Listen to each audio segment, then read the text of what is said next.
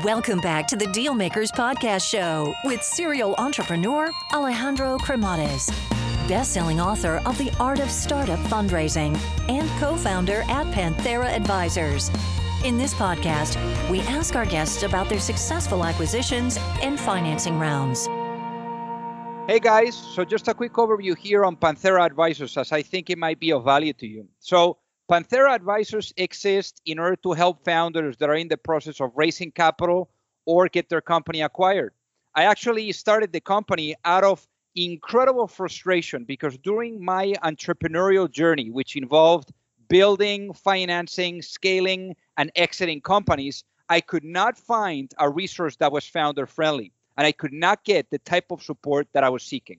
So as a result, I made a ton of mistakes along the way.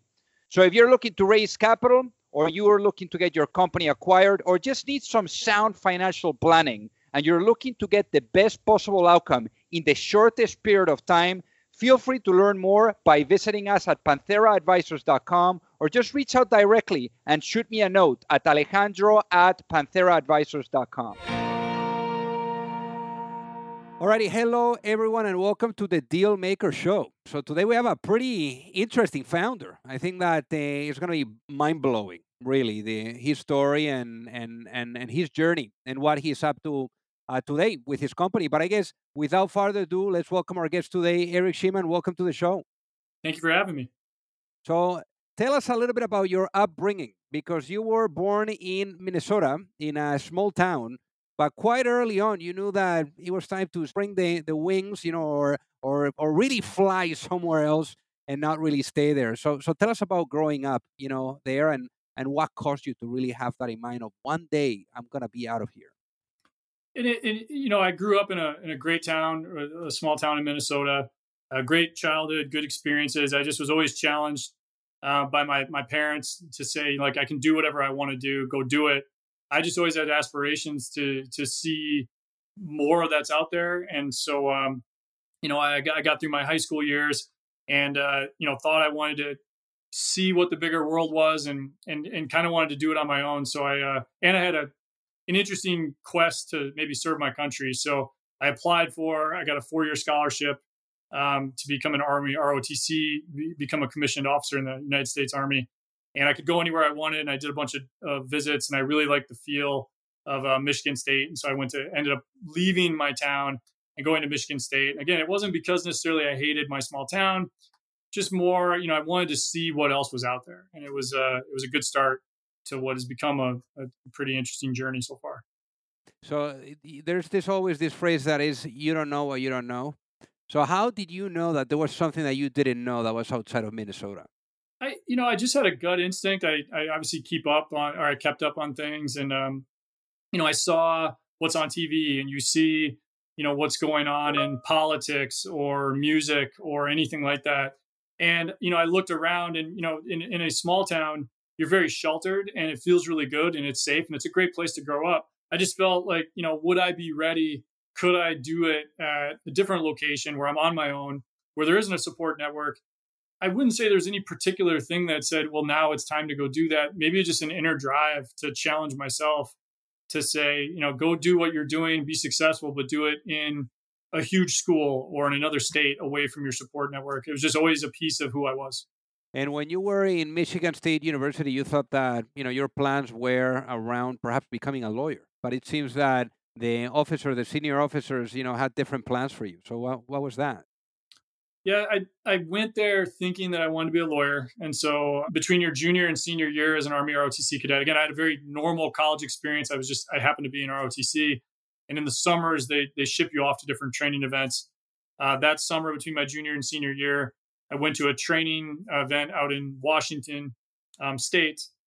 And while there, the senior military officers who were evaluating me thought that I would make a very good infantry officer and um, instead of a lawyer.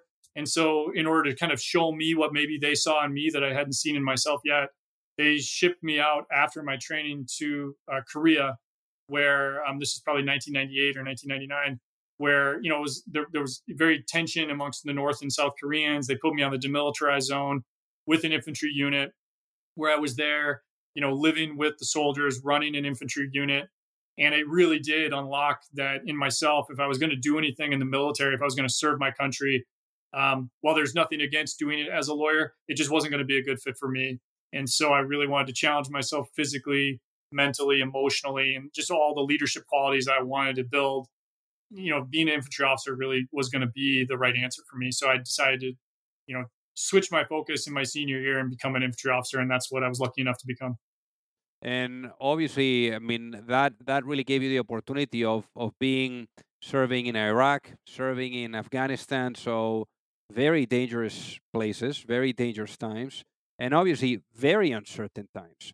And I'm sure that for you as well, as a leader, you know uh, that has really shaped those leadership skills to to a whole nother degree, and perhaps also with being at ease to a certain degree with uncertainty because uncertainty is real when you're building and scaling a company. So, how would you say that that serving in places like Iraq or Afghanistan, where death is just right there with you, you're always with death.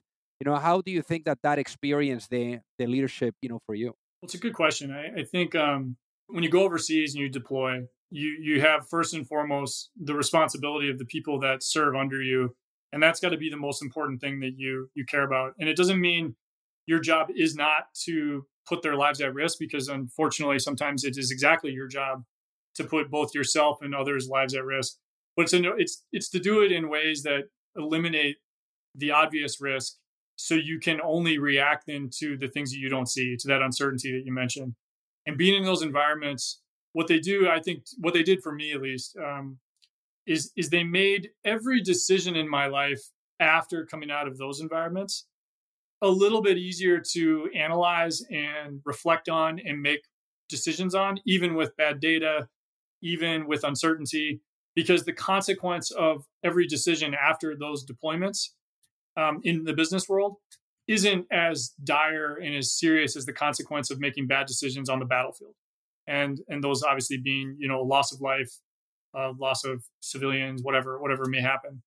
And so you know, I really took that experience of the military and those deployments overseas, and it really did shape my ability to now, you know, be comfortable um, making the big decisions with, you know, minimal data and taking that leap. Um, basically, because you know, such an early point in your professional career when you have to make decisions that have such dire consequences, um, the perspective you get after that is just like, well, it'll never be as bad as this. So let's try this. I, I know 15% of what I need to know, but I'm comfortable with that. And, you know, if, if this next variable pivots and, um, you know, I have to, I have to adjust it, what's the worst that can happen? We have to adjust. We have to figure this out. We have to do this. So um, it really helps shape kind of that comfort in the chaos of running and leading a, a, business, right? So in your case, you know, after this uh, unbelievable experiences serving, in the army, you came back to, to you came back home, you came back to the U.S., and eventually you decided to to go back to to school, and this was business school. So so why business school? Good good question. Um, I just I knew I didn't want to be a lawyer anymore. I I I I'd figured that much out, and I didn't know exactly where in business I wanted to go, but I knew that to kind of you know really accelerate the leadership experience that I had had while I was in the military I needed a, I needed to like train myself in new ways. And so I wanted to dig a little bit into, you know, business, economics, statistics, finance, you know, all that stuff. I just didn't have a deep workbench of tools, I didn't think. And so that's why I went to get a business degree, not thinking I would pursue any particular, um, you know, avenue of either study or profession, just knowing that it was broad enough that it would probably expose me to things that then would kind of I would figure it out. That was really the, the decision. And uh, after business, or even while while that was going on, you you kind of like got a glance for the financial sector, and uh, what a time as well, no? So uh, it was probably like going into war as well to a certain degree because that was Lehman Brothers, and you had a first, uh, you know, line of of exposure to to what ended up unfolding, you know, in front of your eyes. So so how was that, you know, um, experience? You know, having access and and more than anything, learning from that as well for you. Yeah, that that's the key. I think um, was learning from it. So I was not So I, I I did my first year at business school, and anyone who's got an MBA knows that your first year is really about getting your summer internship. I got pretty heavily recruited, mostly just based on my military background. To you know, all the big Wall Street banks are so pro veteran. They're so great at making you feel comfortable, and so they recruited me in, and I chose Lehman Brothers for that summer. And like I said, I think this was the summer of 2008. Um, and you know, here I was at this big bank learning about, you know, as a as a summer associate, the M and A work, debt, equity, et cetera. I was just drinking from the fire hose. And every Monday, having a meeting where the company itself was telling all of the employees that were in the investment banking area, um, you know, here's the status of the business. Don't don't pay attention to these headlines. We're fine. Um, it was really interesting. It was a really interesting dynamic. And of course, as a summer intern, I believed it. Went back to business school um, that fall and was sitting in class with one of my friends, and he shows me on his phone, you know, the sinking price of Lehman Brothers until it eventually just went to zero, right? And that, you know, is kind of the magic moment where the financial crisis of 2008 really started. I went from having a full time job offer to a zero job at all. Um, and it really, it, you know, taught me that, like, you know, transparency to employees is important with some limits, right? I think there's no way that the then leadership of Lehman Brothers could have come out to all their employees and be like, look, yeah, we can't figure this out. These things are spinning out of control, and the amount of debt is not even fathomable to what we have in equity. Um, however, it it does say something about leadership when they can know that and still sit in front of employees and say things are fine. So there's a balance there, and I'm not saying that it should have been one way or the other, but it, it definitely opened up my eyes to, you know, what is the appropriate amount of things that employees need to know in order to make good decisions for your business, but also to be that good employer and to give them, you know, the trust that they deserve um, and to make sure that they have the information they need to make good decisions. And so I learned that again very early at what happened to be a pretty big macroeconomic U.S. event. I ended up just fine. I ended up getting a a, a job, a full time job at the end of that year with Barclays, and did about two years of investment banking with them. And that was the segue as well into what uh, ended up being really your baby to the distributed uh, solar, no? But uh, but I guess one one event that that as they say ideas, you know, they're dormant, they're back in your head. You don't know that they're there, but they take time to incubate. But I think that for you coming back from from the army, you know, you took on sailing, and I think that that was, you know, to a certain degree your exposure into your love for solar. So so can you tell us about and walk us through that? No, that's that's a good point. Yeah, I when I was overseas, I was obviously very much in landlocked countries and whatnot, and so I I wanted to when I came home, I just I was like, wow, I need to learn how to sail for some reason. It felt therapeutic, and so um, you know, enrolled with my dad in a uh, in a sailing course in Annapolis, Maryland, and got certified.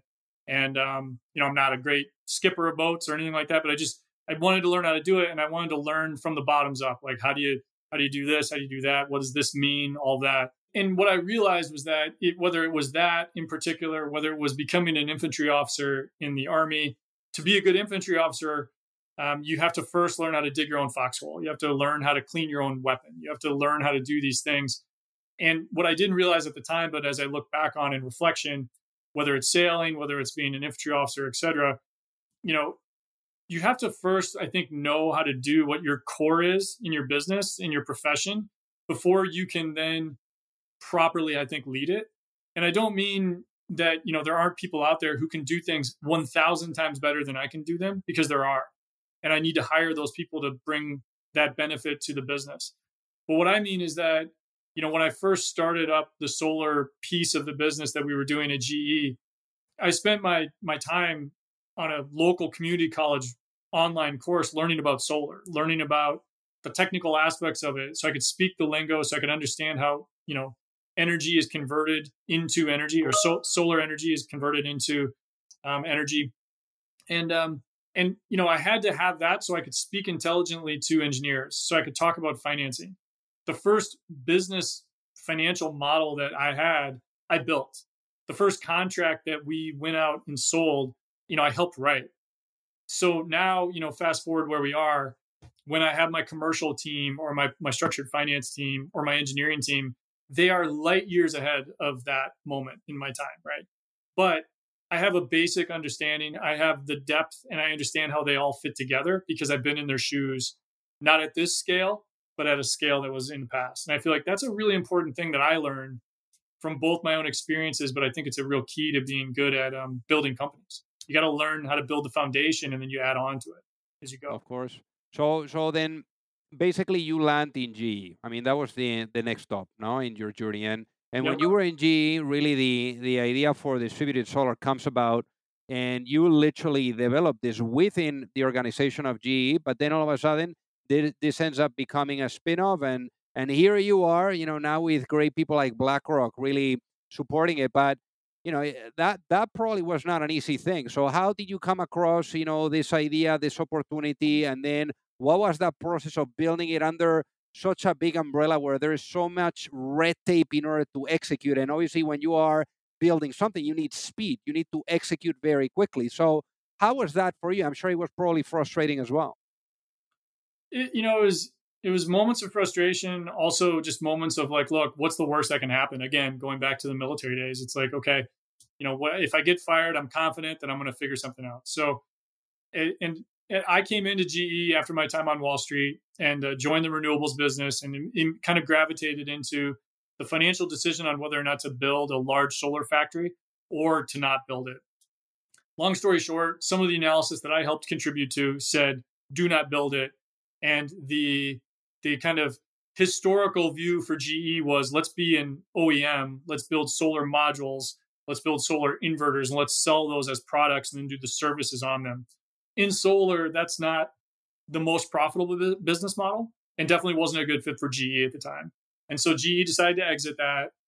Because I was somewhat a part of that analysis, I stayed on and it was kind of this gaping hole of what do we do in the solar space. And so I dove deep on residential solar, um, you know, thinking from an end user perspective, a home. I did the analysis on my house. And then I dove deep on commercial industrial solar and utility scale solar, thinking from, okay, whether I own solar modules or not, who is using the electricity, whether it's the utility, whether it's a Home Depot, and backed into those models from a customer perspective and built out all these financial models, analysis, um, you know, just put it all together. And it came to me then that it's like, okay, for GE, the best place to play is not residential. It's definitely not utility because we may compete with GE's existing customers.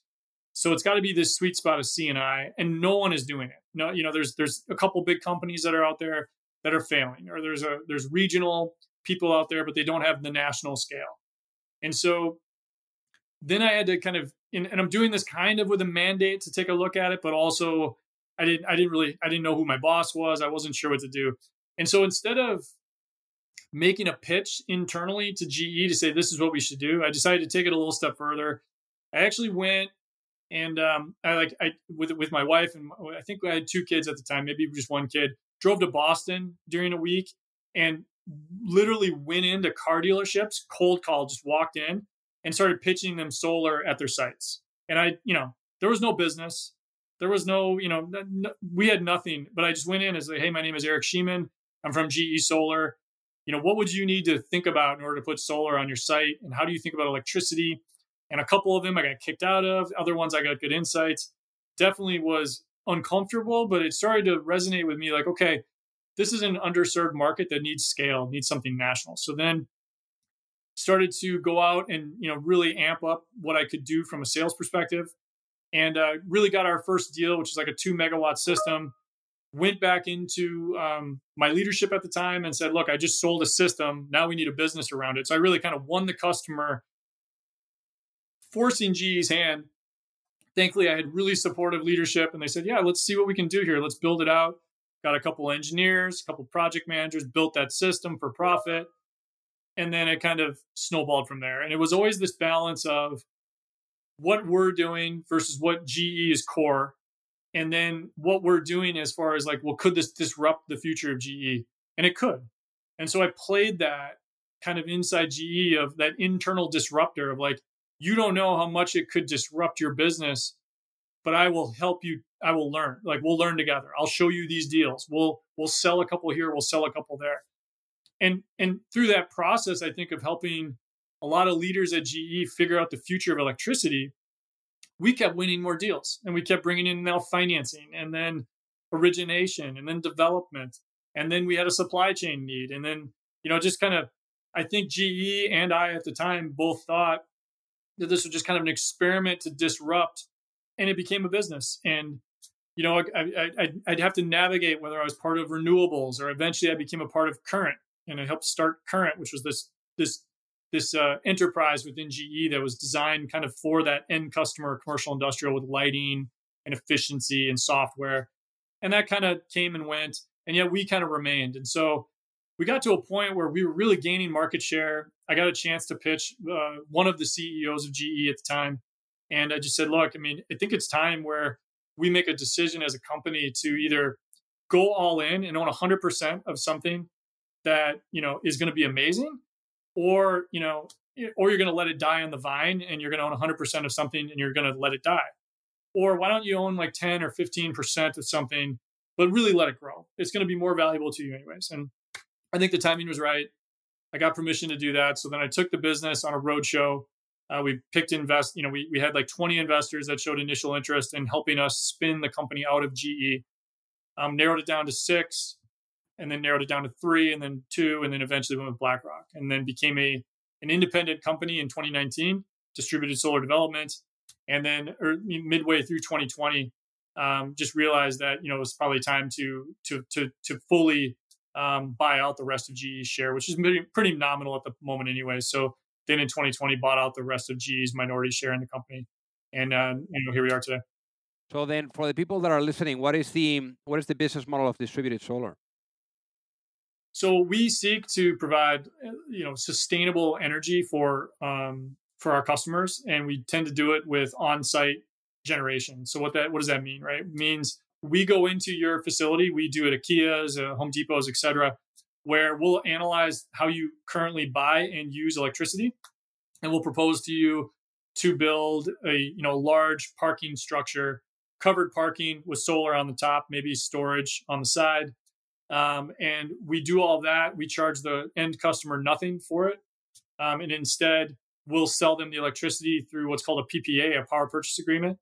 And so we own the assets long term. I own the solar assets and I generate a return from selling the electricity from those assets. And so for the end customer, they get an OPEX saving because we sell the energy to them at a lower rate than what their utilities can provide uh, non renewable energy for and uh, and they have no upfront capex, and so they get an aesthetically pleasing, a lot of times covered parking lot, rooftop, or or ground mount system, and 20 years of a locked in uh, fixed uh, energy rate in most cases, and so that's a good benefit. And DSD, we own the assets, we get a return from the sale of electricity, uh, we manage them, and our business has everything from origination, development of the assets, engineering, project management, structured financing, and then asset management across our fleet, which is now across all of America. And in terms of as well, I mean, capital. I mean, you guys probably have uh, required quite a bit of money to to really execute on this. So, how much capital have you guys raised today? So we uh, most of our money that we need comes from um, not at the corporate level, but at the project level, because every one of those projects that we build um, needs some form of structured finance through tax equity and then debt, right? And then we provide the equity piece of it. So to date, I think we've raised almost $750 million in project level capital. And uh, we don't disclose how much we've actually raised with BlackRock, but it's it's it's an order of magnitude to help us grow our SG&A, our budget, and they also, you know, with us are the sponsor equity on all of our deals. So that's where the ownership piece comes in for uh, for all the projects that we build. And today, I mean, anything that you can share in terms of maybe number of employees or anything else to really understand the scope of the operation of distributed solar? Yeah, when we spun off from GE, I think we were at like 50, uh, 50 full-time employees, and I think today we're closer to about 120. Very cool. I know that for you, um, you know, definitely taking care of your employees is like taking care of your soldiers, you know, to a certain degree. So, uh, yeah. can you walk us through, you know, how that you know it's it's it's similar in that sense of ultimately just taking care of your people. How do you go about that? No it's really important um, the beauty of the renewable energy space is you have a lot of very motivated not just financially motivated but really passionate great people in the marketplace that want to do better for their families do better also for the environment um, but they require a certain level of things in return for employment right? And i think today's employees are very, very, to me, very similar to my soldiers when I was in the military, in that if you arm them with transparent information and the tools they need to get the job done and candor, you treat them with respect, regardless of whether they're very high ranking or whether they're just a very new person in the, the, uh, in the organization. And then you look after them and you make sure that they know that, like, look, mistakes are going to happen and we have each other's backs. The biggest thing we can do is learn from those mistakes. It's the same thing that I tried to do when I was in the military. You lead from the front, but you take good care of everyone that's coming with you. And it's really, it really, I think has, um, it has spilled over into my business career with our employees at DSD. You know, I have a, I still, even at 120 people, you know, we have uh, biweekly meetings where we go over the financials of the company with every employee so they can see exactly where it is we're at versus where we're trying to be at a goal level. They can click on, you know, our CRM and see those stats at any time they want to with all the real-time data in the business so they can make their own informed decisions. I'm trying to get, you know, the the, the best employees are those that can make real-time excellent decisions, you know, in the moment so, you know, you can kind of keep pro- projects moving, right? And I find that you have to trust and as part of that trust, you have to take good care of them and you have to educate them um, so they understand your business model, your goals, where you're trying to take the business to, and how we make money and how we create value. And in return, because the renewables employees as a whole in a market are so top notch and are so excellent, um, they respond, right? They they not every company, I guess, uh, leads like that. And I think there's a lot of people who are dying for that opportunity. It makes them feel a little entrepreneurial.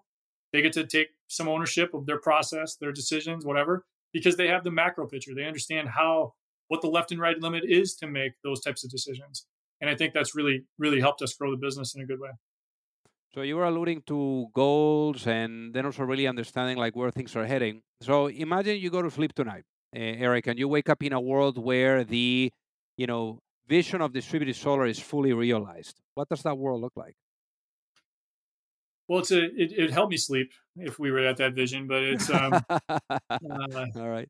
What does it look like? I think it's it's a vision where every major parking lot in the United States that has no other use besides parking cars and it's just blacktop is covered with solar, is connected to storage, and that elect that electricity is going into buildings that no longer need to buy coal power, no longer need to buy natural gas even and that DSD had something to do with that full transformation and created value along the way, both for our end customers and obviously for ourselves. That would be a pretty pretty remarkable day, and I think we're in the very early innings of what what what, what is a path to get there. I think uh, people are seeing that that is clearly um, both an opportunity and a good opportunity um, in the next five ten years to get just there, and we're seeing a lot of uh, movement in the industry to get there. So I think to me that that's where I'd like to see it.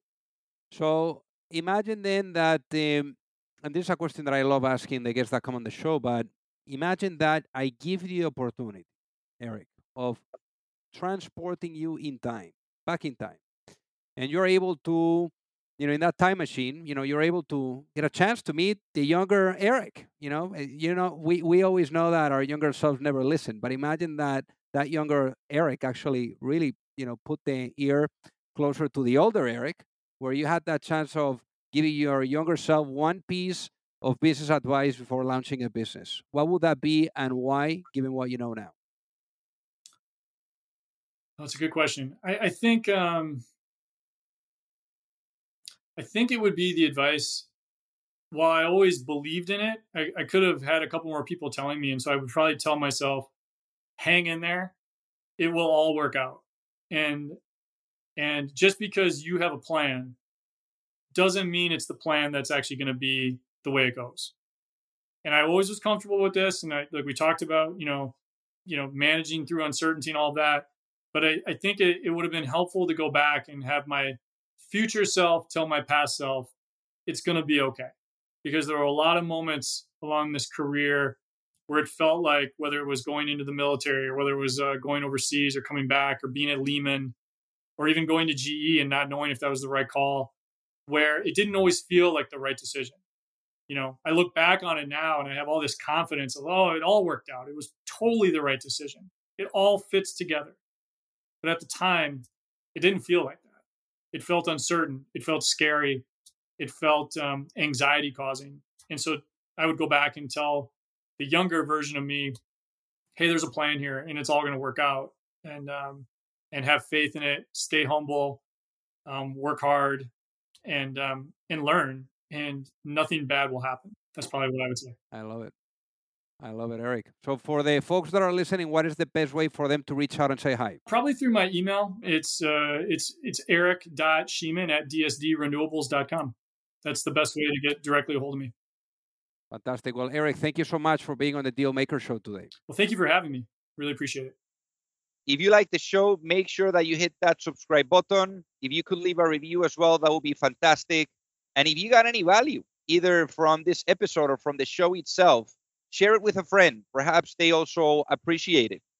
So also remember that if you need any help, whether it is with your fundraising efforts or with selling your business, you can reach me at alejandro at pantheraadvisors.com. You've reached the end of another episode of the Dealmakers Podcast. For free resources and materials, head over to alejandrocremades.com. Thank you for listening and see you at the next episode.